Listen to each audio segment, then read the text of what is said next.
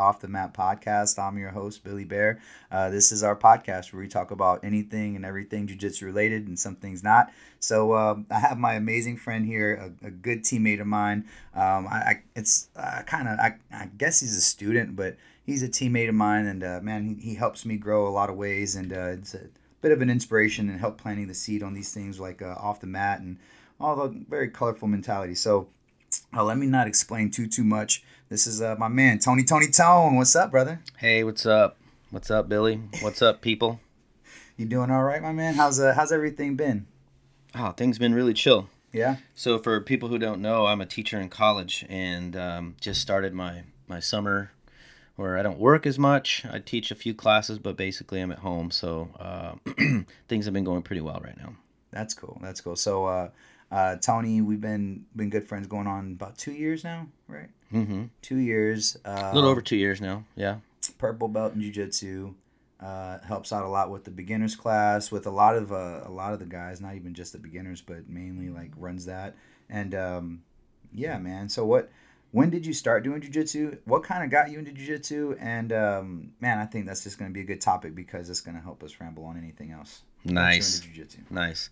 Um, when you asked me that question, like, why did you start? Uh, that reminded me of a story that I want to tell, so I'm going to try not to forget about it. But, um, man, uh, the UFC, November 12th, 1993.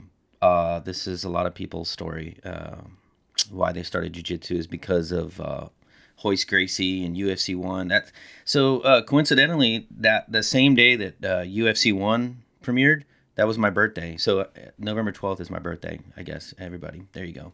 wow like yeah it's coming up Coming up. uh, yeah, you know, just like the rest of the world, we were like really impressed and shocked with how effective jujitsu was against um, all kinds of different fighters. You know, yeah different skill sets, different disciplines, and jiu-jitsu really did. A smaller, thinner, weaker man came out on top, and and so that got me interested. But we didn't have jiu-jitsu in Corpus Christi where I grew up in the early '90s, so I ended up doing karate. Uh, but I was doing karate with friends who were black belts in other disciplines. Like so, one of my friends was a black belt in judo. He was a junior Olympic champion. Another one of my friends was a taekwondo champion. You know, he competed all the time, and they were mixing it up doing karate. So I remember in those early years, of course, I was like early 20s and I really loved it. Then I ended up getting injured um, because it was like that slap karate where people actually end up fighting and sparring and all that stuff. And I ended up getting injured and I stopped for a very long time.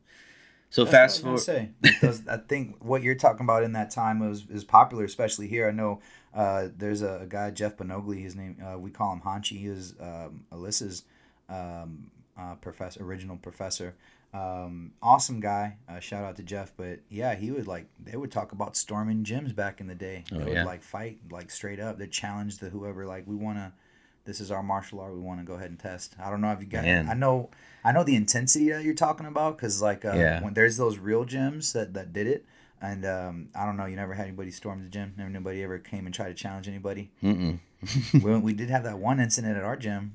yes, we did. Oh, that was terrible. Anyway, go ahead. Keep going. With We can also come back to that too. Yeah, yeah, yeah, yeah. um, yeah. So uh, fast forward the movie. You know, life happened.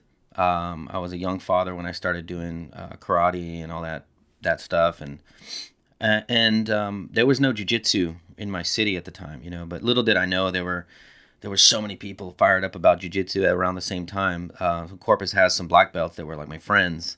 You know, and they all have been black belts for a long time. So jiu-jitsu got really popular in my city and one of my closest friends in the world i've known him over 35 years uh, his name is ismail ismail adiola and i've been friends with he and his family for decades and decades so um, he started doing judo because of his brother Okay.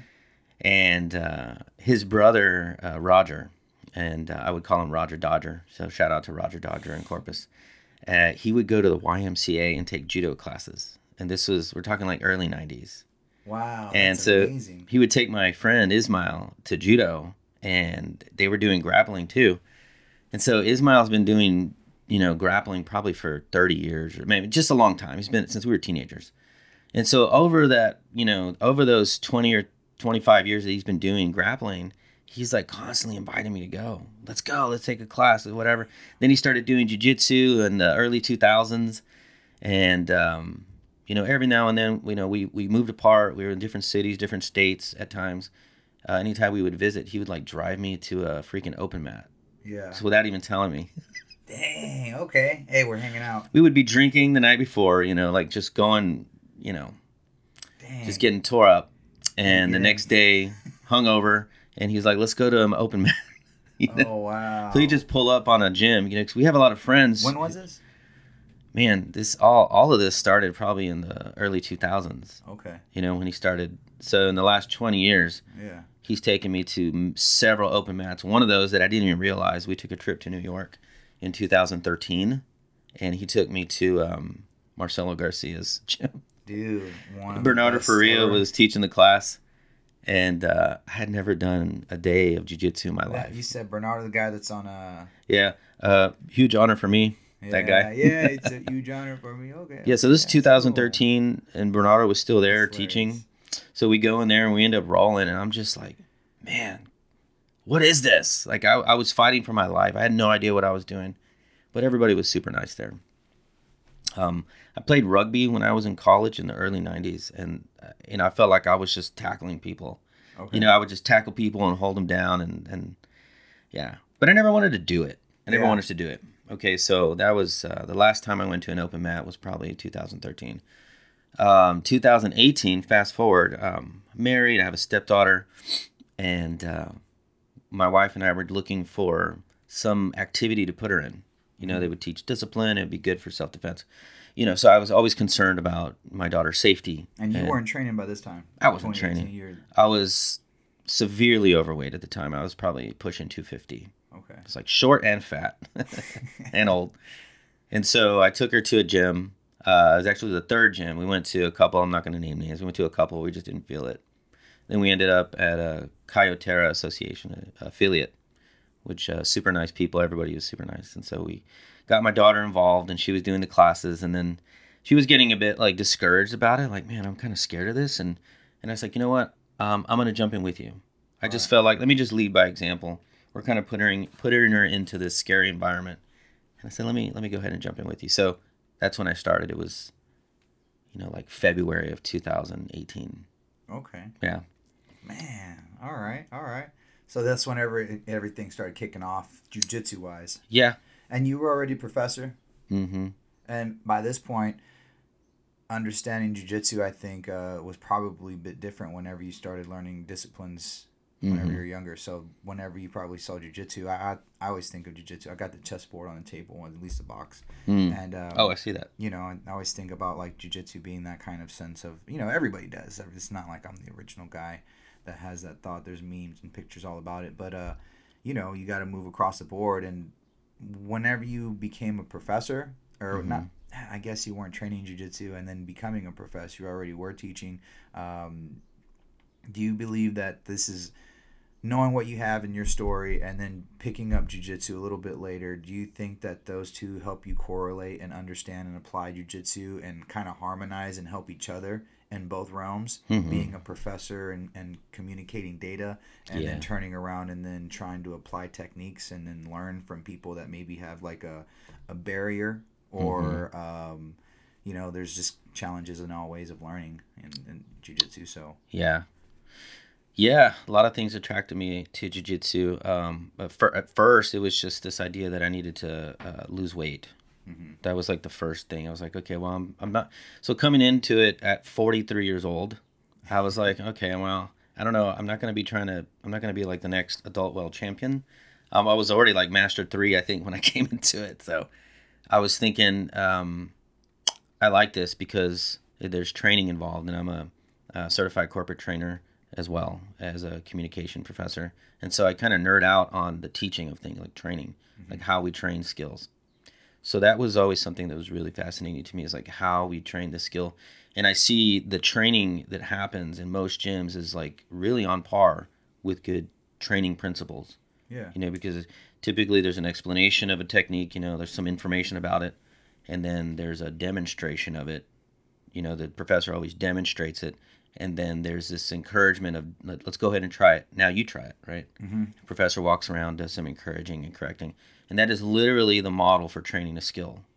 Okay. So I really like that. You know, training seemed to be very um, effective in jiu-jitsu gyms. The only problem was the barrier of language. Mm-hmm. So I started with a Brazilian teacher who really couldn't communicate uh, very well, and so you know I would always help out. I knew Portuguese, so I would always help out like with words and ways of explaining things. Hmm. Uh, so fast forward going into Ohana I, West, why'd you learn Portuguese if you didn't know jujitsu already? Right? Yeah. so I, my wife is Brazilian. Uh, my my stepdaughter, uh, she's from Brazil as well. Uh, we met online about ten years ago, I think. Wow. I was scrolling through Instagram and I noticed a beautiful picture of uh, the Christ the Redeemer statue yeah. that's in Rio. The, so the classic Jesus Christ statue, Uh-huh. you know, that's super tall. Arms out. I think it's one of the wonders of the world. I think. Is it? I mean, yeah, seven, right? Where's Jamie? Yeah, I know, right? Fact check that. Where's Kaylee? No.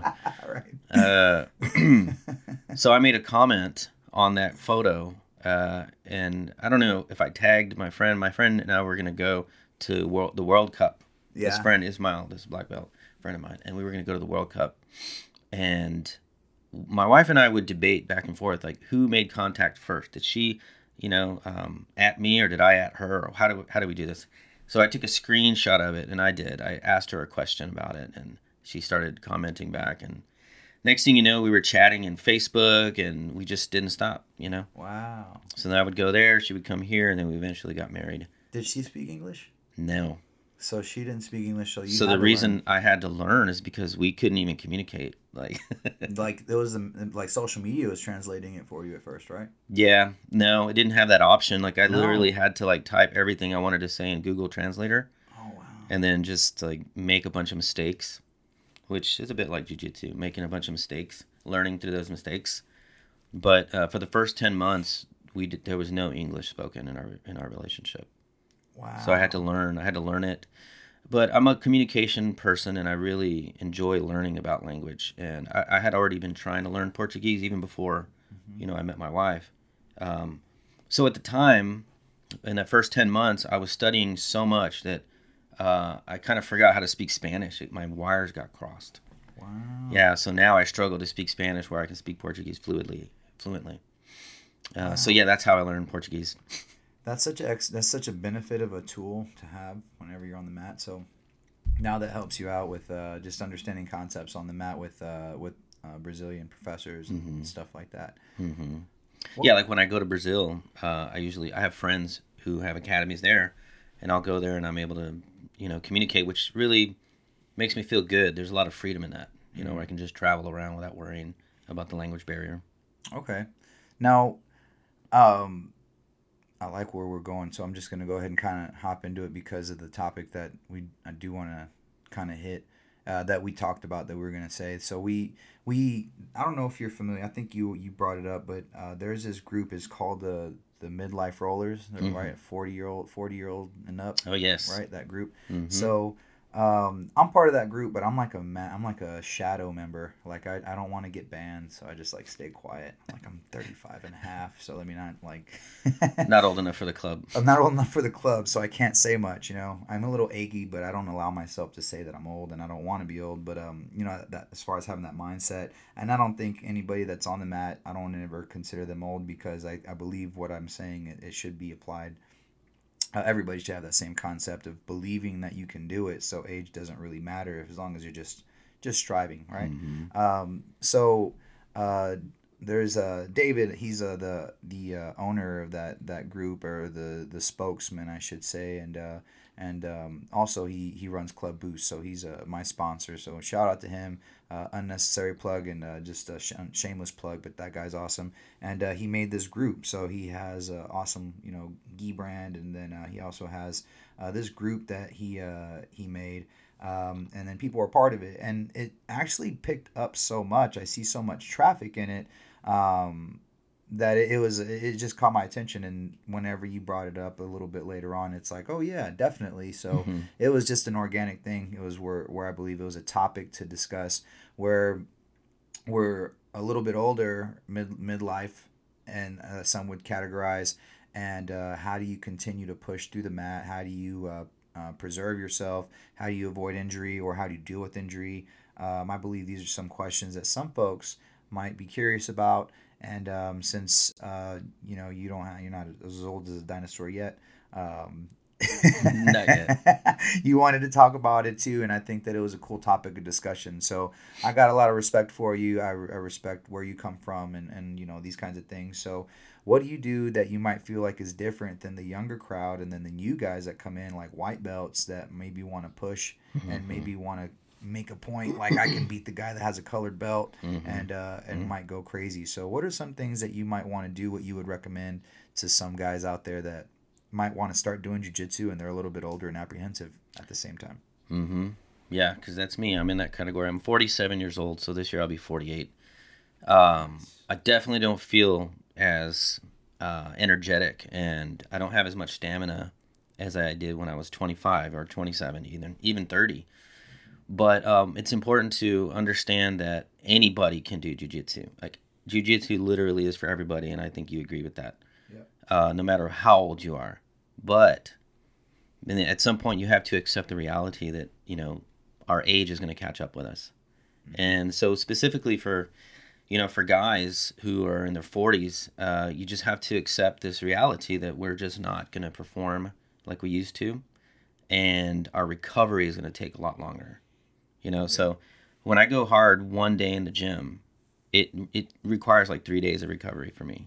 Mm-hmm. You know, where my body is just not working very well, where I might be sore. If I've already got some injuries, so some of those injuries get I get re-injured or they just become real sensitive, you know, and so then mm-hmm. that's going to affect how hard I can train uh, the next time. So right. you have to be very selective, and you just have to accept that you're not going to be able to beat that 25 year old like forever. Right. you well, know what I mean? I don't know, man. Like I, I believe you, and I know what you mean, but I think that I think eventually you're going to tap into something where your game is going to be so mature where you're going to be like, oh, all right, you rabid kid, and just go ahead and boom, yes, boom, and then you're just gonna you're gonna flow with it, like uh, because I feel like I'm on the cusp of that where I don't, I'm not like an old. I'm not saying like anything bad, but I'm not like saying uh, I don't have any strength. Like if there's somebody that's like 20 and they want to throw mm-hmm. their strength, I feel like I got like that uh that dad strength. You yes. know what I mean? Like I if like I had to pick up a transmission and move mm-hmm. it across the garage. Yeah, like, you could. You know, I just have like I don't I don't even smoke cigarettes, but if I grabbed a cigarette and lit it, then I'd like be able to pick up twenty more pounds probably and then drag the transmission across the floor yeah. maybe. But what I'm saying is like uh I feel like I can match some strength if I have to, but I'm getting into mm. a point, especially now with the injury, where I know that I have to finesse so much stuff. So mm-hmm. I, have been feeling, I've been doing it already, especially before whenever I was feeling injury coming on, uh, where I'm just, I don't know, want to hijack what you're saying, but I believe that you're going to be able to like flip it real quick. Like, you know, Helio Gracie, whenever he was old, he was still able to like kind of, not everybody, yeah. but he was still able to like really divert people's energy and uh, force uh, and their yeah you know what i'm talking about i think he trained until he was 95 and he Damn. stopped training 10 days before he died. Oh my god! Mm-hmm. And I remember seeing videos of him uh, early on in the day. You know, when you're a white belt, you do probably most people just do a lot of research. They just mm-hmm. read a lot, you know.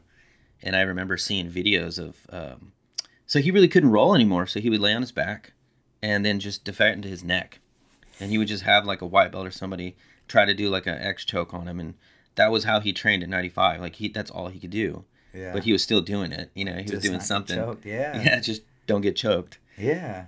Um, I think that Helio Gracie's uh, mentality was uh, survival 1st mm-hmm. Like just get really good at surviving, and that's a really good game plan for somebody who's older. Yeah. Because, like you said, matching power for power or trying to match up some young person's energy level, uh, it's not a smart game to play. Right.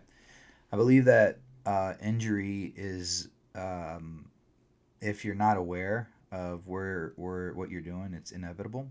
And uh, even whenever you are aware, I think it's still a high risk, high percentage kind of thing. Mm-hmm. And uh, it's unfortunate, but I believe, and I and I was thinking this all the way up until like the moment that I had to go to the doctor. I was always thinking I I was able to preserve myself and play in a way that I was avoiding injury, and I was feeling really good about it, and uh, I was very conscious about that.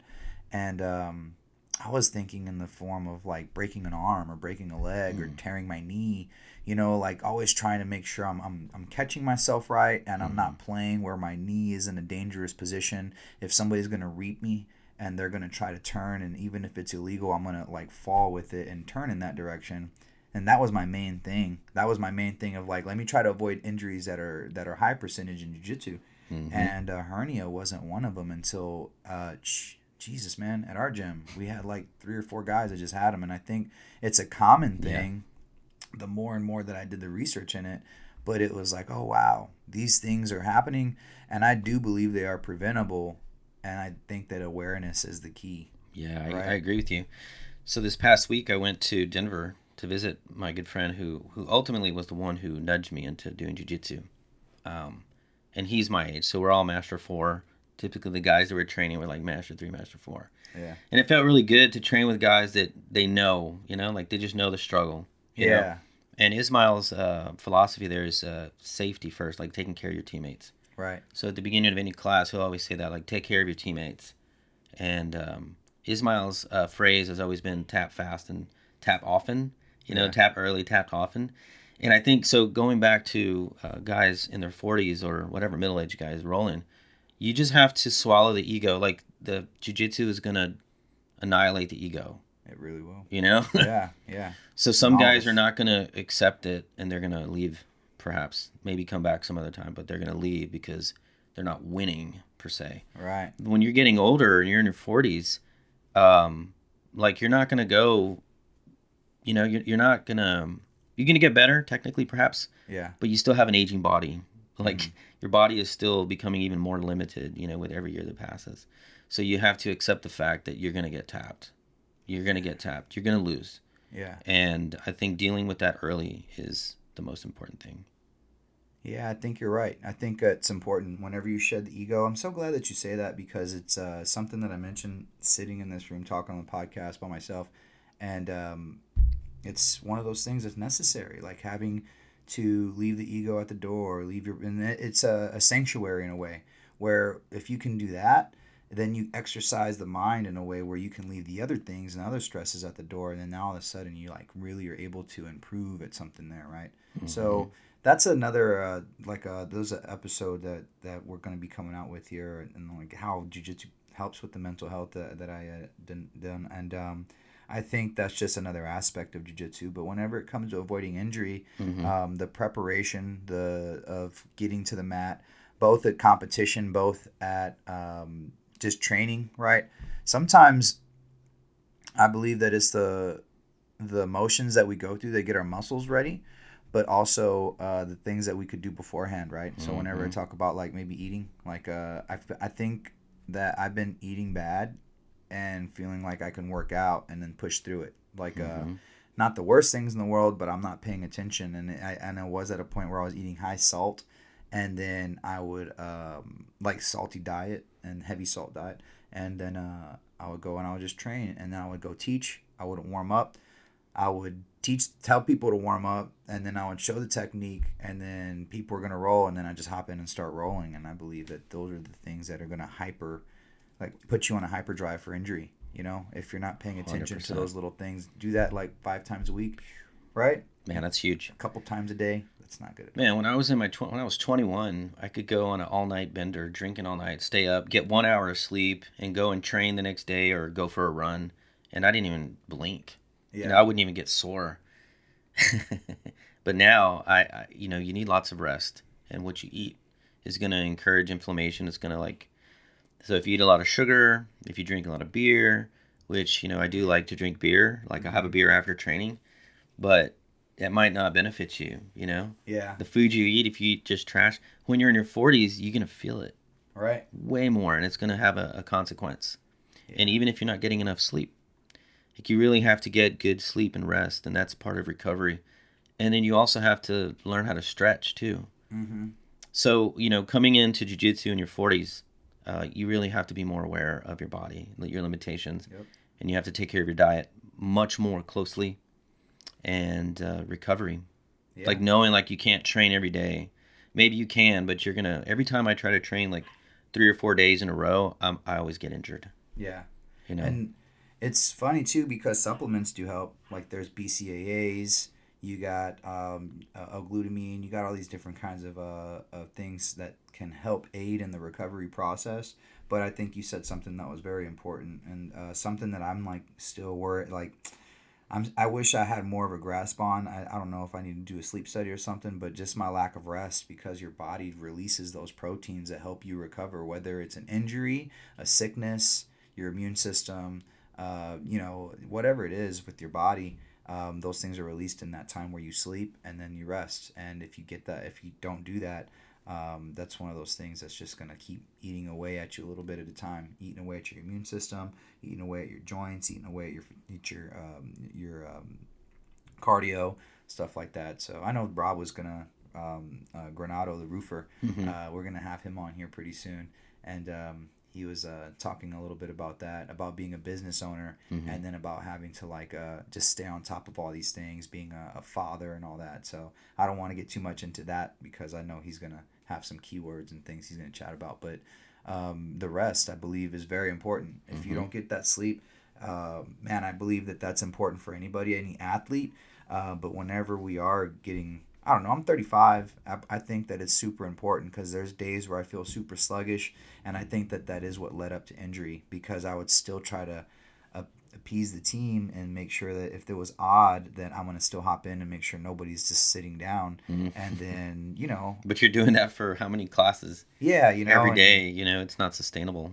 It was for three years. Like I thought that it was. Uh, I thought it was all right, but um, you know, now looking at it hindsight, it def- definitely isn't something that makes too much sense. Where it's like uh, just keep burning that midnight oil, not midnight oil, but you know what I'm saying. And uh, it was it, it did a toll after three years of like, all right, maybe one class I'll hop in and roll, or uh, maybe there's a day where I don't have to roll. But um, as of late in the last like year, of the classes growing and then an odd person in there and then not recognizing the whole team and, and being comfortable with somebody sitting down, I would put that pressure on myself to make sure I was rolling. And I know that right before I got hurt myself, it was like three days, uh, or it would be like rolling three times a day, and then it would just be that consistent routine. It would it, it was a it was a detriment. It was almost toxic uh, mm. to the body, and it's it's one of those things where if you just allow yourself to go into autopilot you're not going to do the right things. You're just going to do what your the routine that your body's used to.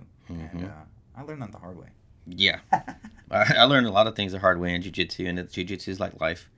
You know, you're going to learn some of your hardest lessons by being stubborn or by not listening to the basics that your professor taught in the beginning, you know? Yeah. And you're going to end up going, ah, I learned it the hard way, you know? Crossing your feet on the back.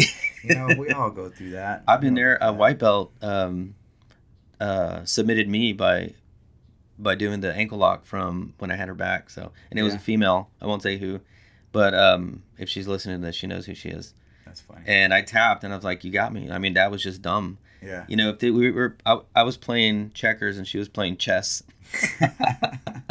and like, uh, I remember being in a tournament and we were in as kids. I was cornering for one of my kiddos, and then uh, the kid was on my kid's back, and then uh, I was like, his feet are crossed. Catch his foot, and then the guy, the coach leaned in. He goes, "Hey man, footlocks aren't illegal." And I was like, "He's not going for a footlock if you're out of position. He's just trying to escape. So if your kid stays with his feet crossed, then he if he taps, that's on him." And then he shrugged. He was like, "All right." And then he kept cornering, and it was uh, it was funny. It was just a little epiphany where it's like, okay, mm-hmm. I think he recognized that like, well, I shouldn't be teaching my kids to cross their feet too. And it was just a fun little, a, a friendly back mm-hmm. and forth, and then we shook hands. But uh, yeah, man, um, it's just funny how those little things can take place, and those little basics go a long way. Understanding, right? Yes, yes. So what I really love, let me just um, say this: what I really love about Ohana West is that we're very accommodating to people. We're very hospitable, gym. Everybody who comes by says, you know, the vibe is so positive and everybody's great. I mean, that's ultimately what brought me back, you know, to eventually join the team, you know. Because you were gonna go to another gym, mm-hmm. and then you were talking with Sean, and Sean mm-hmm. was checking in, right? I'm sorry to take a. No, yeah, no. Shout out to Sean who never stopped. Like he, I remember one time I texted him and I said, "Look, I'm already going to another gym, so I'll let you know if anything changes." He's like, "All right." And then he texted me again just to see how I was doing. like it was like super nice, you know. I was like, oh, you know what? I'm gonna go back there. and uh, I had some friends that were already training there anyway, so But Yeah, yeah, that's awesome, man. but I love the fact that you know, um, as a professor, you're not closed-minded. You know, like you you have an open mind and you realize that you're not the um, you're not the end all be all. You're not you're not you're not like Moses of jiu-jitsu, you know, Oh yeah. like where you are open to other approaches, you're open to other ways of looking at things. One of the first uh, instances I saw of that, like this open-mindedness, which by the way, I think having an open mind allows us to grow as a gym. Uh, I remember you were showing a technique, and it was Shane. Shout out to Shane, uh, who's who's just very technical as well. And he's like, "Well, didn't you forget to do this, or couldn't we do it this way?" And you were like, "You know what? We can." And it blew my mind. I was like, "Man, this is a place where you can grow," because if your professor acted like he knew it all or she knew it all, and everybody's wrong and they're the only person that's right, then I think you're in the wrong gym. You're definitely not going to grow. Well, I, I had to play my cards right in that moment, right? So he, what he did was very disrespectful, and what happened to him? His his knees broke. That's it, you know. So I just had to take him to the side, put a bag over his Harding head, throw him on in a van, and Did like a Tonya Harding, Nancy Kerrigan moment. yeah, man. But uh, it's it's one of those things where How dare you? I was like, "See, guys, we can all get better." And I grabbed the back of his neck and I walked off. And I said, "You're gonna pay for this in his ear, right?" So, but yeah, no, man, Shane is amazing, and I and I love that. Like, um, I invite that, and I, I it makes me feel so good whenever people do that because, um. I'm, I'm a joker. I'm a person that will, you know, do something, and sometimes, uh, as a as a joke, uh, it might be a, it might not be at somebody's expense in a way where I'm putting you down, but you know we joke about each other and we got to have a sense of lightheartedness. And whenever we, whenever I do have that in mind and I'm teaching, and then somebody volleys something back at me and says, "Hey, I, I, this is something that you know I I have uh, an opinion about." Um, man, I feel like it's very important to address it, and uh, in order for all of us to get better, man, take it for what it is. If I can, one thing that that I've learned a concept, uh, I, I forgot what movie it was, but um, you know, whenever the Vikings they would like take over, they Mhm. would learn the native language. They wouldn't make the people learn like their language, and they were the ones that were wreaking havoc, taking control. So um, they could force people to do whatever they want, but to understand and to stay in control, they Mhm. learn and then adopt and then make it a part of theirs. And then not only that, you still have your own language, like Mhm. you know, as far as them. But that's how I feel. And uh, I, I was talking about. I had another teammate earlier. I mentioned Jason Wilkinson a long time ago, where it, it's like uh, getting submitted, and then it's like, hey, how did that work? And then you Mhm. learn it. It's like, okay, now it's in my tool bag. Now, Mhm. whenever you do step one of it, no, no, no, I'm not going to let you complete step one of doing that Right. because I know how it works now. Right. Man, that's such a good point. Um, Bernardo Faria, we were talking about him earlier. He he. So Marcelo Garcia being his master or whatever, Yeah. got his black belt from him. Um, he did an interview recently with him where he would say that Marcelo would get tapped by guys, and that Marcelo didn't even care. You know, like he didn't. This is Marcelo Garcia. You know, the Yeah. the goat for some people think he's the greatest of all time. That's what I was going to mention earlier. ADCC champion, one of the GOATs. IBJJF. Cha- I mean, just multiple time world champion, a class act, very humble guy. Like one of the first to do it, right? One of the first, yes. And he doesn't mind getting tapped by, and, and everybody in his gym's lower than him, you know, in terms of experience and all that stuff. yeah. And uh, but he doesn't mind. But Bernardo's like, you don't even mind tapping to lower belts, even lower belts, but they'll never do it again. Yeah. he, he learns it. He's like, okay, I'm gonna let you tap me, but I'm not gonna let you get me in it twice. Right. you know. Right. So just having that um, the attitude of learning, that Uh-huh. posture of learning, I think coming in. So circling back to coming in at middle age or any age really, like just be a student. Yeah. Just see every every tap even as a opportunity to learn. right. You know, how can I get out of that? Like uh, Professor Andres, who's now helping out with the 7 a.m. Yeah. He, he was uh, He's gonna get on here eventually. yeah. Yeah, oh, that's we'll cool. Get him out here. Yeah. he was like my nemesis. Like he beat me up all the time. He swept me. I don't know, over a thousand times, I'm sure. Oh, but he taught me a lot about my base and how to not get swept. You know, Mhm. so that that really helps out a lot. But he- let's say I was just a, I had this inflated ego of myself, this image that, you know, people can't beat me, and I don't want to get beat per se. Mm-hmm. I don't think I would learn. I would just get angry that I was getting swept all the time, and I wouldn't Right. try to figure it out. You know. And I think at some point in our lives, whenever we're established, whenever you're, you've had a family or I say and or you've paying a mortgage or you've had a, you're in a career you had a career or you've just been invested in something for years and you know what what uh, that kind of energy is you know i have a lot of respect for those guys that are a little bit older and those ladies that are a little bit older whenever they get on the mat and then they do that consistent you know they have that consistent road that they travel where it's like damn you can see them investing and then shedding the ego where you know there's people that are doctors and there's all kinds of walks in life and you know they might you don't have to be successful. You don't i say successful you don't have to have like you know everything in the world to get on the mat but you have all these people that come together. Like why not uh, the older demographic give jiu-jitsu a try right and i believe mm-hmm. having the proper atmosphere is going to keep that in check having like that kind of situation where mm-hmm. um, if you cater to your teammates. I love that you said that. I think I'm gonna go ahead and like adopt that where uh, your uh, Ishmael he says mm-hmm. uh, take care of your teammates, right? Mm-hmm. And uh, you know I might not say tap early and tap fast, but uh, I believe that on the mat, on the practice mat, don't treat it like it's IBJJF. Don't treat it like it's Worlds. Don't treat it like a super fight. It's one of those things where you get caught and understand that for what it is, right? Yeah. And that's funny how that can be for any mm-hmm. any age. I think that part is going to be easy for somebody in their in their midlife to understand, a little bit older to understand, that to preserve themselves, but to just walk through the door and to shed the ego and say like I don't know anything about yeah. this.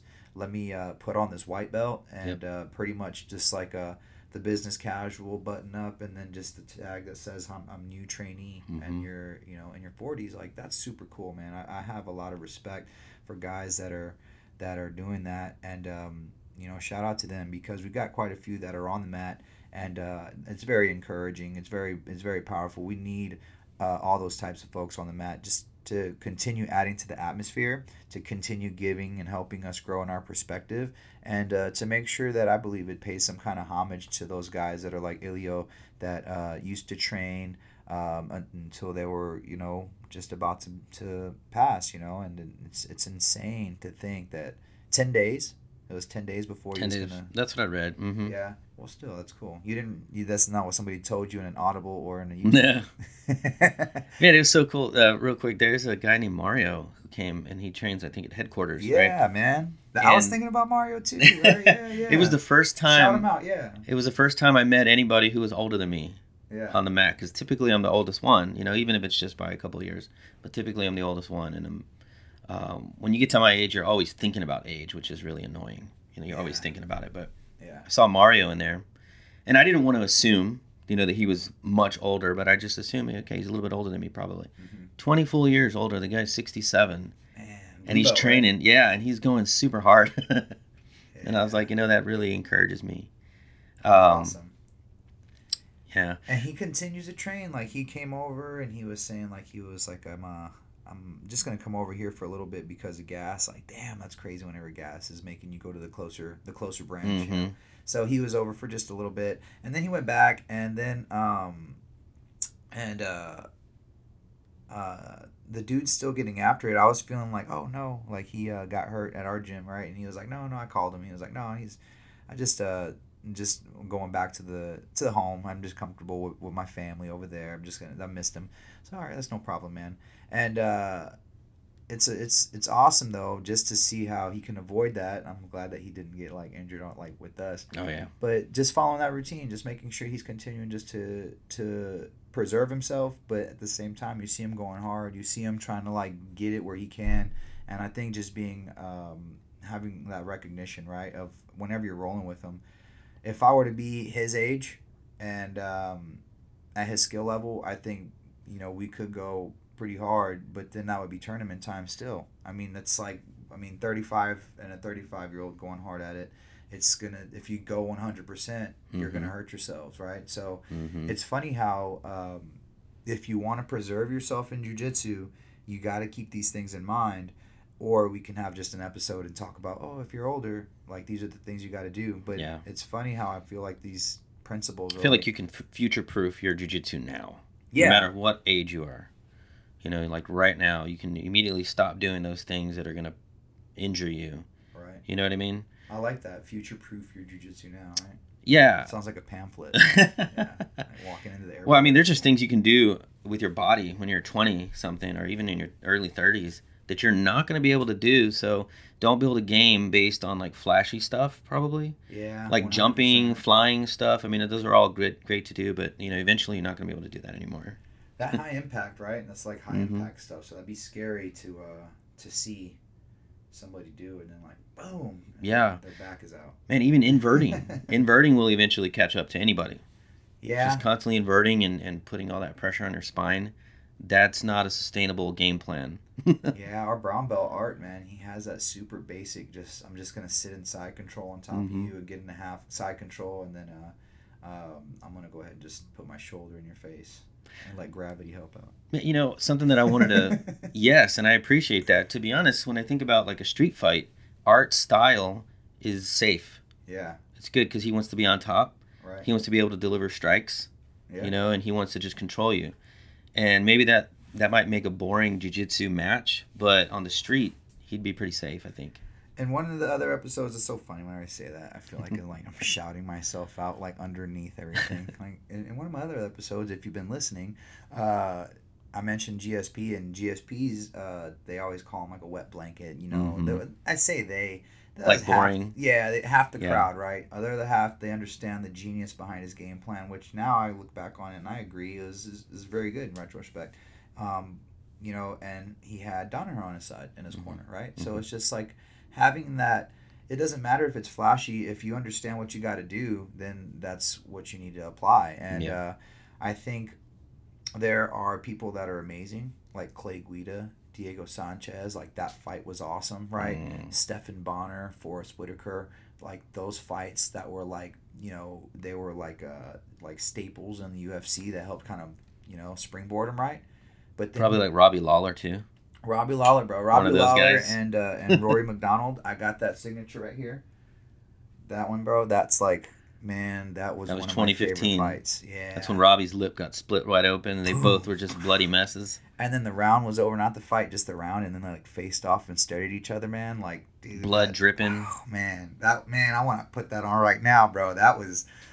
That was a fight, man. That was a barn burner. Robbie Lawler, Yeah. Rory MacDonald. I think that was the second fight. Is that the second one? Mm, I think so. You got to check that out. I'm gonna put the link up somewhere on the on the a link on the bottom somewhere of our, our video whenever I post it. But um, that one was amazing. But those um, just to kind of go back, right? Those are awesome barn burners that like take years off your life, Big right? time. So this is something that t- that's related. You see Forrest Griffin, and uh, did I say Forrest Whitaker earlier? Yeah, but that's okay. Jesus I, Christ! I, I understood what you were saying. I do that all the time. Earlier with the other episode with Mike, I was over here. We were talking about four seconds, 0.4 seconds with the the Lakers and the Spurs. Oh. And then uh, Derek Fisher hit it. He just drained it and won. And I was so down about that. I remember that moment, that memory. And then I'm over here like talking right, so sure and confident. I'm like, yeah, Bobby Fischer. Oh, the chess player? Oh my God, bro, such an idiot. I'm over here like, yeah. And then and then Mike's so cool, Derek Fisher. Like, yeah, oh yeah, Derek Fisher. Anyway. Man, that's an understandable mistake. Bro, hey, it's why we have this episode, man. Whenever we're talking about our midlife, just kind of mix names up sometimes, right? So Forrest Griffin and um, Stephan Bonnar, that fight was amazing. And then you fast forward to the next couple fights, and then you got freaking Forrest Griffin and Anderson Silva, the sniper, the guy that will avoid and and is so elusive with his Mhm. striking. Turn around, he'll pop you and put you out, right? So he just like made him like well, he just made a toy of him so easy, right? And guess what? Where where like I, I don't want to say anything bad because I'm not putting um, you know Forrest down. I love him. He was one of my favorite fighters. I was reading his book um, before that fight even happened. I'm a fan. Um, but look at what like how it kind of derailed. He never bounced back. Um, and that doesn't have anything to do with the health wise. But look at Anderson Silva, how he's still taking boxing matches on at like 40 something years old Mhm. and winning and like Mhm. KOs, like knocking people out, like Yeah. undeniable. I believe I'm gonna have him on next week, and he's gonna talk about how he has sustained his uh, career for so long. So Anderson Silva, you're yeah, gonna have him on? yeah, I'm gonna need you to help me translate a little bit. Yeah. uh, but I'm gonna. Uh, Hello, Billy. I'm glad to be back here, Billy. I'm so happy. It's amazing. He's such a soft-spoken like murderer. bro if you could right imagine like if you just had a posse of like guys like in a behind you, and they're just like Mike Tyson, Anderson Silva, just guys that and like, you just hear their voices. they're just hyping Like- you up. if you didn't know anything about fighting or combat sports, and you were to hear their voices, and you judge how dangerous they are based on their voices, man, the right. Anderson Silva and Mike Tyson, they don't sound very dangerous. I need some. I'm not. I don't even gotta cry. I need one of you three people listening out there to make the like the anime the animation of like instead of uh the love connection, it's like the fight connection, and it's like a nerd with the deep voice, and then Anderson Silva and Mike Tyson is one, two, and three, and then be like, yeah, you know what? I want to take on number two. Like, all right, yeah. But you know, you're bringing up something that's really interesting because like uh, there's there's these memes now about like what peak physical performance looks like, and it's like this dad bod or this dude with a big old beer belly. Tyson Fury, baby. Man, some people like Daniel Cormier are just top of the food chain athletes, Man. wrestlers, fighters, and they just don't look like it. They just- Stipe, Yes, he's not like the most athletic looking one. He's not like a chubby guy. Like, or Israel Adesanya. Tall, skinny, but man, he's just uh, the best, right? that's true. there's so many differences that I think that what's important anybody coming into jiu-jitsu in their 40s or even somebody just starting they got to understand that there are differences between people. I mean, people are different. hmm Everybody comes to jiu-jitsu uh, where the ground is uneven. The Yeah. ground is uneven for us. You know, we we come to jiu-jitsu at the same moment in our lives, you know, that we make a decision to get on the mats, but our journey is going to be a little different. Some people are going to have more of an uphill journey, especially those that are in their 40s already um, because your body's just not able to do what it, what you you were able to do when you were younger. But some people are just naturally gifted athletically. You know, we've trained with people who are one of my one of the stories I tell a lot of times is about kid. this. yeah, like dude. a 19 year old randomly comes in and just bench presses people off of him. Jeez, yes, he's very strong. uh, there was a guy named Armando. His name was Armando, but not the kid Armando, which he is a Another beast. he's another phenom. Um, taking him to Armando, Vegas, shout out to Armando. Right. Uh, no, this guy was uh, probably six foot two or something, just a big uh, Hispanic guy that came in, and he freaking like did a Turkish get up with me on his arm. Oh my god. Like he was like maybe in the first week of training, and he was so strong. Like I took him down past his guard, and I was trying to do like an Americana on him, and he just stood up with me, like and and lifted me over his head. So I'm there in the air on his arm, and I'm like, okay, well this is not gonna work. Rampage style. Right? Yeah, yeah, yeah. And eventually we did a wrestling class together, and that's how I broke my hand. Was like going with this big, strong ox. You know, and he would he would also like kick the Muay Thai bags, and he would shake the whole gym. I mean, the guy was just Oh wow. a physical specimen. But that said, you know, like there are differences in our strength levels and our uh, how fast we recover, our our abilities, all that stuff, and we have to always remember that. You know, not everybody's the same, and not everybody sees jujitsu the same way either. Yeah. You know, where some people might say, jiu-jitsu is competition. That's all it is. I think, although I respect that view of it, I think that's that doesn't encompass everything. Man, I think what you're saying it hit the nail on the head for some of different topics that I talk about with like having um, the right kind of mentality, right, to to grow, and then how it helps out with that mental whenever you do train. But also, I have another episode where we talk about um, get building a game for you, and it just I just like put it out just like two days ago, but it's like building a game that's just that's going to be good for you, but it touches about where is like where is jujitsu at? I and I love it because it's it's a timeless message and and jujitsu is an on move is an on moving thing. It's a growing organism like a, a baby or a Mhm. business, something that constantly feeds and then kind of morphs as you see the best in the world are doing a little bit different every time techniques, maybe even really different techniques all the time, different uh, at times. But um, understanding where you are and then where the game is and then where the game is in your atmosphere at your gym like what does everybody play? Like i teach smash and pass. I teach a lot of top game. I teach a lot of takedown. So then are you playing like into that? Or are you going to start like adopting some of like a chris york's game or uh, some of david's game where you play off of your back you pull guard and then you start working from there which is totally fine. Mhm. um, but understanding where jiu-jitsu is at so then you can turn around and then um, be familiar with pulling guard and then knowing that somebody's not just going to snatch your foot and then sit down and then ankle Mhm. lock you because your foot's just in the air and it's not building some kind of frame some kind of guard right? So hmm what's uh that's kind of what i wanted to ask you. It's a very generic question but what is your system kind of like? What what do you say that you what do you go for? What do you try to flow into? And then what do you do um, to to help you get the finish. I think uh, you know it doesn't have to be an old person, you know, like Yeah. kind of approach. It's just what's your interests? What is it that you try to go for? Yeah, I, I definitely see myself as a top player. Mhm. You know, because I have a background in rugby. Okay. I just feel comfortable like trying Wow, to tackle didn't know you people. did rugby. Mm-hmm. What? When? Yeah. Where? the year was 1993. Okay. It was a long time. So uh, from 90, uh, late 92 to 94, so about two years, I played for the University of Houston. I Oh, played wow. rugby. Mhm. Cool, man. Luckily, I never got injured because it was just. Um, I mean, just imagine telling like white belts to just like uh, organize a competition amongst themselves. Yeah. it's just wild, you know. And and we luckily we had a, a New Zealand uh, a coach from New Zealand who Oh, just good. happened to know the game very well and how to train athletes. So uh, luckily, I didn't get injured. That is such a blessing, right? It's like sometimes Yeah. you're like, how did I get by doing that? And it's just Yep. like, oh yeah, sometimes you got those random people that And just I- like help you.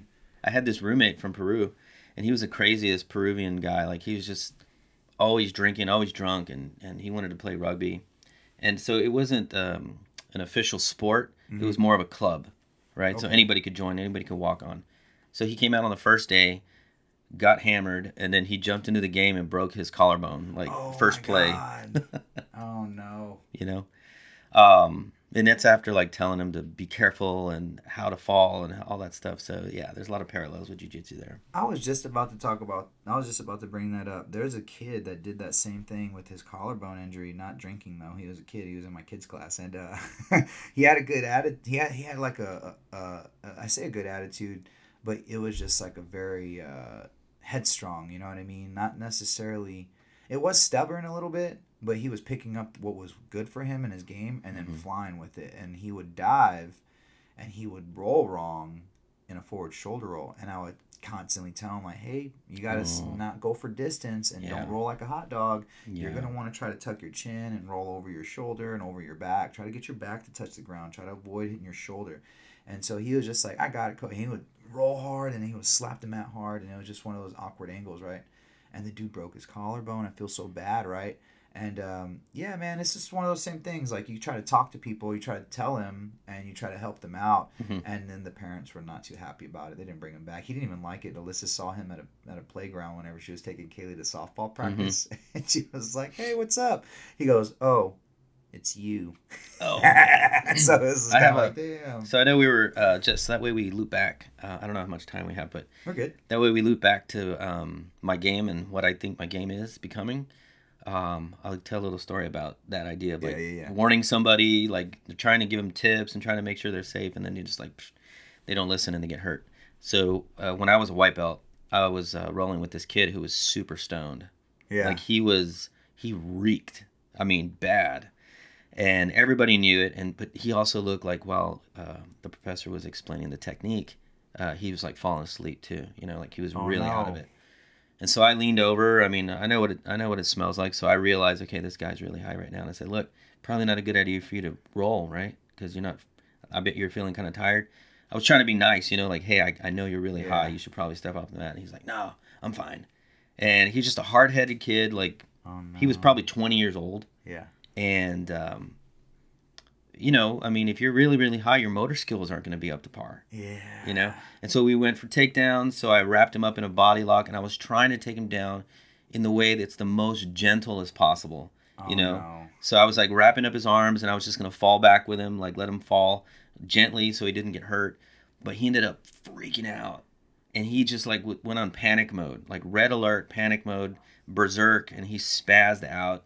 And as he was falling, he broke his fall with a straight extended arm, which, if you don't know this, uh, you have to learn how to fall. You don't extend your arms Yeah, don't uh, to fall directly on the mat because you're going to break something.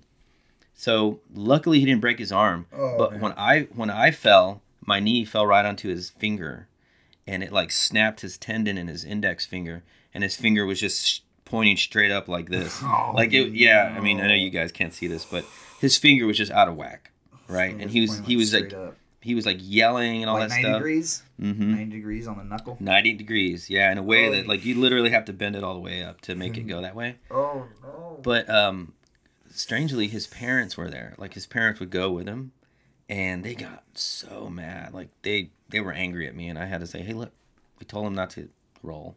He, you know, he's super high, and he didn't listen because it's a combat sport. You know, you're probably gonna get hurt Yeah, if you you're not careful. attention. You know, just like smoking a lot of weed and trying to drive a forklift. I mean, you're gonna Yeah, have an accident probably. yeah. What were you trying to do? I was just trying to get that stuff high. I was just trying to lift it, right? Oh, just trying to lift. Yeah. Trying to lift up that stuff. I was, what were you doing that for? Why are you smoking? Well, I was trying to get it high. anyway, dad joke. Sorry. Oh, so okay, so from the beginning, from um, my beginning in jujitsu, uh, I've always focused on takedowns, and Yeah. I want to be able to take somebody down. And I feel like it's like working out my arms and not even paying attention to my legs. Yeah. You know, those guys that like, you know, you can tell like you got to do a leg day every now and then. Yeah. Yeah. I just reluctantly, stubbornly never worked on guard Mhm. my first year of jujitsu. Okay. And so I was overly confident with takedowns. guard, right? hmm Overly confident with takedowns, but I didn't even know how to pull guard. Mhm. You know, so the first competition I did, I lost miserably because I got taken down. Mm. And so it's a, it's like a bullheaded, uh, stubborn attitude to like only want to focus on one thing. Right. You know, so the game is going to be um, unequal or it's not going to be very um, complete. Right. You know, it's going to have a weakness like Ronda Rousey, Yeah. for example, I was thinking or Conor. McGregor. Yeah. He's really good with striking, but when he gets taken down, it just looks like he's a white belt all of a sudden. Yeah. Exactly. So one of my friends that I used to train with, who's a classic blue belt that never came back, you know, but he was really good and uh, he was a student of jiu-jitsu. He's always watching videos to learn and that kind of thing. And he would say, "Look, just start on your back. Yeah. like just yeah. lay down and start on your back." Good. And so I developed that as a habit, but I think now I I depend on it too much because some guys want to stand up with me, and I'll like sit down, Yeah. and and I know that doesn't encourage good uh, training for competitions, but that's just what I needed to do. And now my guard is a little better. You know, it's um, you know, I'm I'm working on it. But you recognize where the game is. You're you're not actively telling a competitor like, "Hey, all right, let's go ahead and slap hands, bump fists, sit down." Like Right. you you've been, you know what the situation is. You know how pulling guard works. You know how takedowns work. You know the point system. You know the motivation or the momentum Mm-hmm. you're trying to build in a match. So it's not necessarily needing that that proof that you know it, right? So it kind of Yeah. takes it back to like shedding that ego. Like you understand. Now we Mhm. sit down, we roll. You're we're uh you know, hopefully we're never at that point where we're having just to lay down and then avoid us just being choked out. But at the same time, I guess it is kind of a blessing to be old enough to be able to do Yeah. that. You know what I mean? Like, Yeah, and for all my teammates who, because I know I, there are teammates who they've probably rolled me and they, and they probably think, well, okay, he's pretty good. You know, mm-hmm. like I have a hard time or whatever. But what I want to say to all those teammates is sometimes I don't train with you because when you're my age, you have like a confidence issue. Yeah. And it's not about am I good or not. It's like, can I even do this right now? yeah. Like you just feel the physical limitations. And you're like, I don't think I will give that person a good enough role with me because I'm just not, you know, I just don't feel very good right now Yeah. and that's something that you you start experiencing when you hit 40 Mm-hmm. perhaps uh, which I, like right now i'm injured you know and um, I, sometimes i just can't do what everybody's doing because of an injury you know and i have to be very conscientious of it you know yeah, Well, I mean, I just I understand that, but being having that uh, that in mind and then rolling with that and not just letting it go out is it's important. It's I think it's detrimental to the preservation of hmm of our journey, of our body, of what we're trying to achieve, and uh, it's it's necessary to keep that that conscious. yeah right? Um, I do. There was there is a story that I uh, I learned I heard from a, a old teammate, uh, old professor BDT uh, guy. Um, pateta does that? What does that mean? Goofy? Is that what does pateta mean? Hmm. is it potato No, maybe maybe I got no. Well, maybe it does, but maybe I got the nickname Okay. mistaken. Right. okay Um, anyway, it's just an old teammate. Maybe I'm, it's good that I got the name wrong. Uh, and i don't know if it's potato guys so don't are I you know, right? professor potato I know people are gonna like look it up, and there's gonna be like all like like five different professors, and you know they're gonna find. And uh, anyway, I was chatting with them, and uh, there was a story they were telling me where uh, professor was gonna be he was gonna be uh, refereeing a match, and he was uh, in the parking lot and he was smoking beforehand, so he was in there just chilling. Mhm. And then uh, it, it got time where he had to go. And he was uh, rushing out there, so he made it out. Everything was all right. He was uh, on time for his match. So the match is starting as a very important match, and uh, he's watching it and he's getting like uh, into it. And then the guy's like choking the other guy out, and he's impressed by the technique. And then the guy's choked unconscious, and he's like watching, and everybody's like, "Hey, referee, stop it!" And he's like, "Oh shit!" he dives onto the guys and he stops the match and he was like so he was watching the match from the audience perspective he was like i was i was appreciating what was happening and everybody was just yelling at me hey stop stop Mhm, so mhm. um man it was just a it was a funny situation but uh yeah it was that whenever they told me that i, I got a good chuckle out of it yeah, you know those those stories they uh they do affect you they do affect you whenever you want to mess with that so Oh, speaking of story, um, I said I would come back to a story about uh, why I started doing jujitsu. yeah It just reminded me of. So what what's really cool about uh, Ohana West is the fact that, you know, it's growing, Mhm. and there's room for growth, and there's room. You allow room for other people to, uh, kind of go into leadership roles as well. Yeah. And I remember a time when we didn't have beginners class, and then some of us got together with you, and we're like, hey, let's do a beginners class yeah and now we have like a thriving beginners program if you will mm-hmm. uh, it's like a workaround you know when we want to divide the class we actually have a place for them to go and i really Right. think that they appreciate that so one of the students who was like day one trial student and i don't know her name i'm not even going to try to identify who she is but uh, we we um like you said earlier whenever there are uneven or odd numbers you have to fill in right? So you got to Yeah. jump in there. So i jumped in there with her and we were like working on guard passing or something and i felt something hard like in her um under her pants and her gi like by her ankle. Oh no. And I was trying to like grab her pants and and you know kind of like leg drag, and I remember I felt something, and she goes, "No, come here, let me show you what this is," and she pulls up her pants, and it's uh well not her pants, but she pulls up the leg, the ankle, and I could see there's a, a GPS monitor. oh, no on her wait, leg. you got an ankle like that yeah, uh, right. She's like, um, so you see this? So this is why I do jujitsu because I got this. I can't use a gun anymore, so I got to find a way to kill people. oh Without a my god bro well, you came to the right place You came to the right place, you know.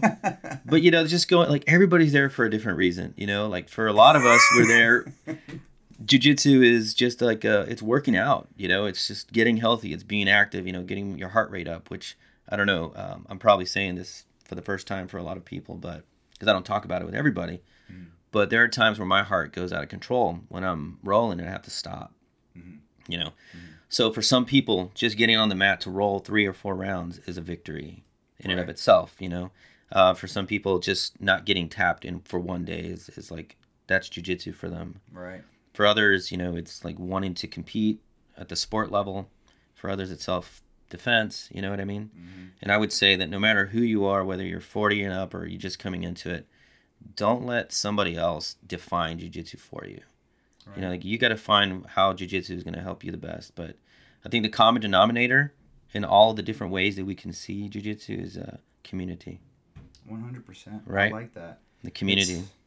It's true so so true like uh i've always like i always put like a little disclaimer on the stuff that i say about jiu-jitsu because i feel like it's coming from my perspective and it's not the end all be all like you said and uh, it just gives us the freedom to take everything with a grain of salt i'm a black belt in jiu-jitsu and i'm just so glad that i can be versed at something that i can just put these mics up and then talk a little bit about it. But i like that it gives jiu-jitsu forces us to have to to go in that uncomfortable spot to learn about it. And then this is just kind of prying at that poking at that a little bit. This podcast is about you know what are these like um these taboo elements that we run into that even sometimes might even turn us away. You know i'm, I'm too old for this sport right? Some Yeah. people might say that. You know i know a lot of folks that feel that way. So it's like you know those are things that are respectable that we can address that we could talk about. You know what can we do to work around that? Because if i end up you know something happens to me and i'm limited i don't want to just say like oh i can't do the sport. Mhm. damn man no. You know not saying that that's what defines me but i also believe that this is also what helps us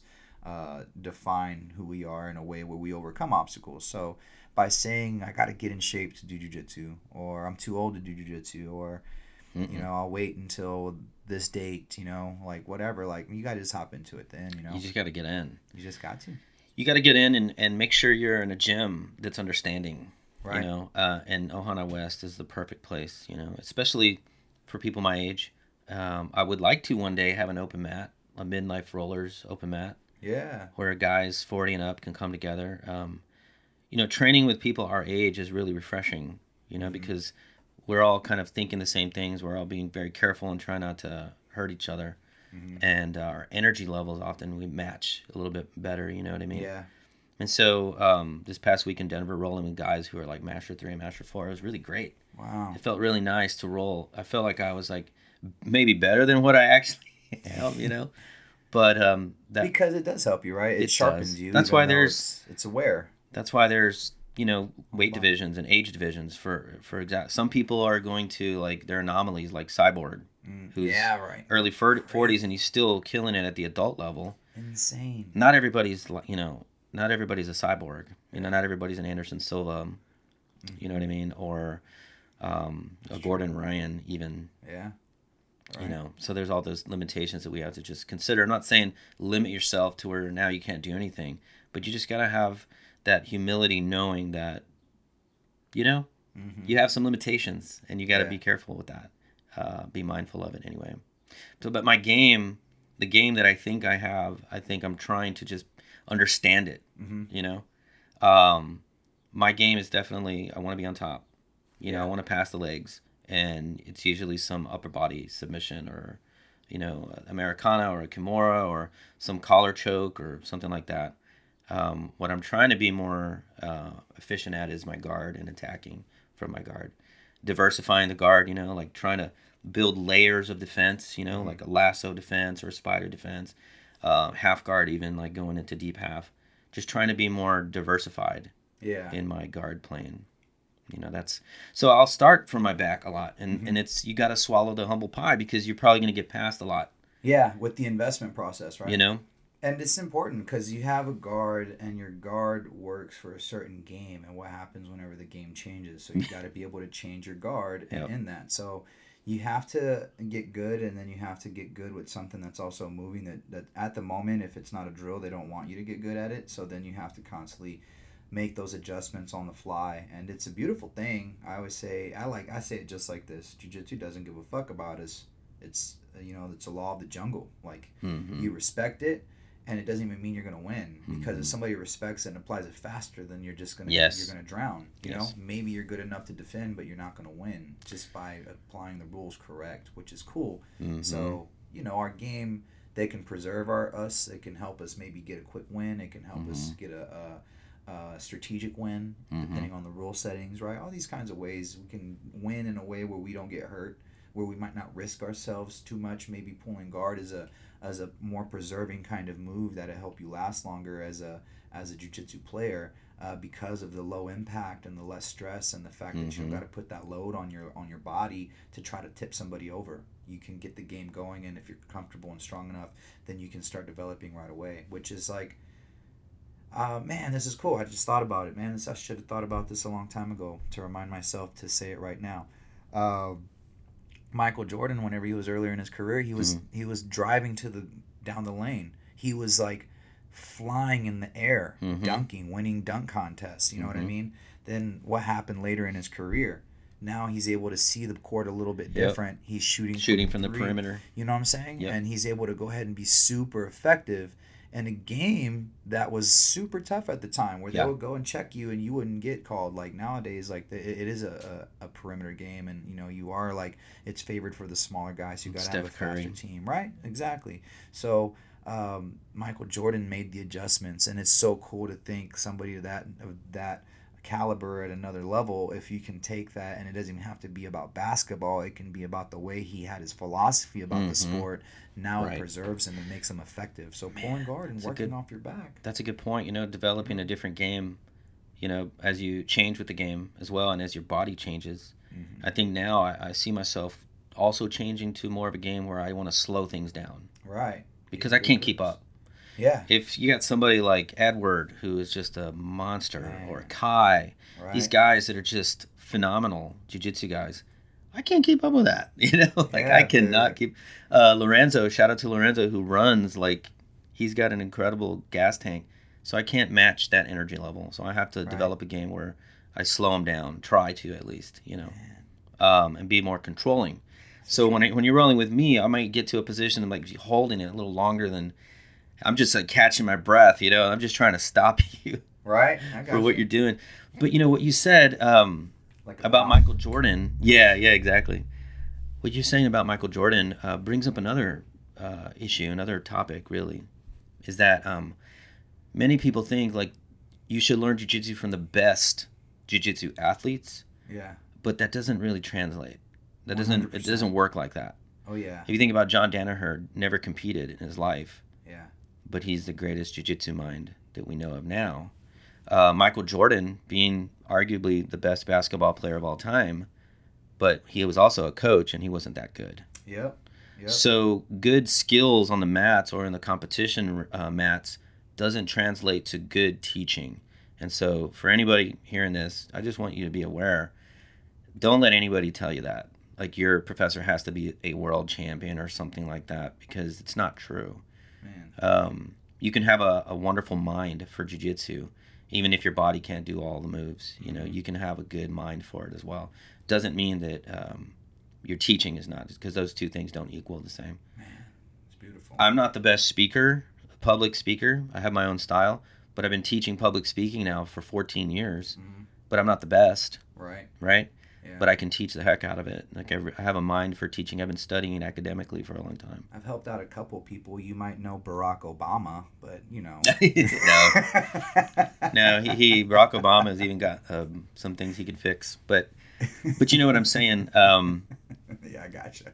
you know, in the training industry, in the training and development world, you know, uh, this is sort of the way, the law of the jungle, if you call it, is Yeah. that those that are the alphas, those that are the best, typically become like the teachers. Mm-hmm, mm-hmm. But in my consulting career as a communication consultant, I would often go to companies who had that set up for their trainers were always the best subject matter expert, for example, engineering or whatever. The ones who were the best usually became the trainers, but those people didn't often know how to teach people, Yeah. right? Where they knew how to do the job, but they they knew how to do the job very well, but they the job. couldn't really create a learning environment that allowed people to, to learn, right? Yeah. So those those things don't don't translate. It's weird. Like I, I took a uh, class in art, and the and the teacher was like, uh, "All you got to do if you want to make this picture look better is put more data on it. You can draw a stick figure, and it's a man, but let's go ahead and put more and more and more on it, just Mhm. more data." hmm And it's funny because you know I think me and you are on the same boat, or I, at least I feel like this about myself, and I think you feel like this about yourself. Where we could word vomit on things for a long time, where we feel like we're being effective at what we're saying because we're giving data, but it's more in data. In my mind, I'm thinking the more data, the more effective, right? More data, more effective. And I'm pretty Mhm. sure there's some people where they're like, all right, let me just learn the technique already and go do it, you know? Mhm. So. You know, I always try to address that. In my mind, it's always a battle, like a balance in my in my head that I got to keep equal and um, talk, talk, talk, talk. Okay, go do, and then let me. All right, now you fix this, you fix that. All right, everybody, you're not doing this right. Everybody's skipping this. Come together. This is what we need to fix. All right, now everybody go back. Boom, boom, boom, and then we just go ahead and take off. But the more data we deliver, the better we're, the more effective we are. hmm But also, it has something to do with the way you deliver the data, right? And the way that we break down a message or way we Mhm. we deliver a message. My Yep. mom always told me whenever I was always saying something that like hurt somebody's feelings, like, "Well, I didn't mean it like that." She's like, "It's not how you mean it. It's not how you mean it. It's how it's perceived. Like you Mhm. gotta be, you gotta check yourself." And uh, Mhm. as a young kid, maybe I didn't learn it all the way. yet. Well, that's a, that's a good message. so Liz is probably listening to this later. Like, why don't you just do that shit? like, sorry. no, that's a good message. You know, um, as com- the first lesson in my intro class is that um, the messages that we sent are not always the messages that are received. Mhm. So communication is not just spewing information. You know, it's about what is the person understanding. Mhm. You know how, Mhm. and there are different learning styles. Everybody learns in a different way, and understanding that there is a, a, a psychology to learning in general, and understanding teaching methods is better than being like, let's say, a world champion and you really can't Yeah. teach or train very well. Mhm. So, um, you know, that's that's one thing that um, has always been attractive to me about jujitsu is just the teaching aspect of it. Yeah. I'm very impressed by people who can communicate things in ways and they can read the room and realize that um, for this person, maybe doing it is going to help them understand it better. For these people, they need to hear me explain it with maybe different words, right?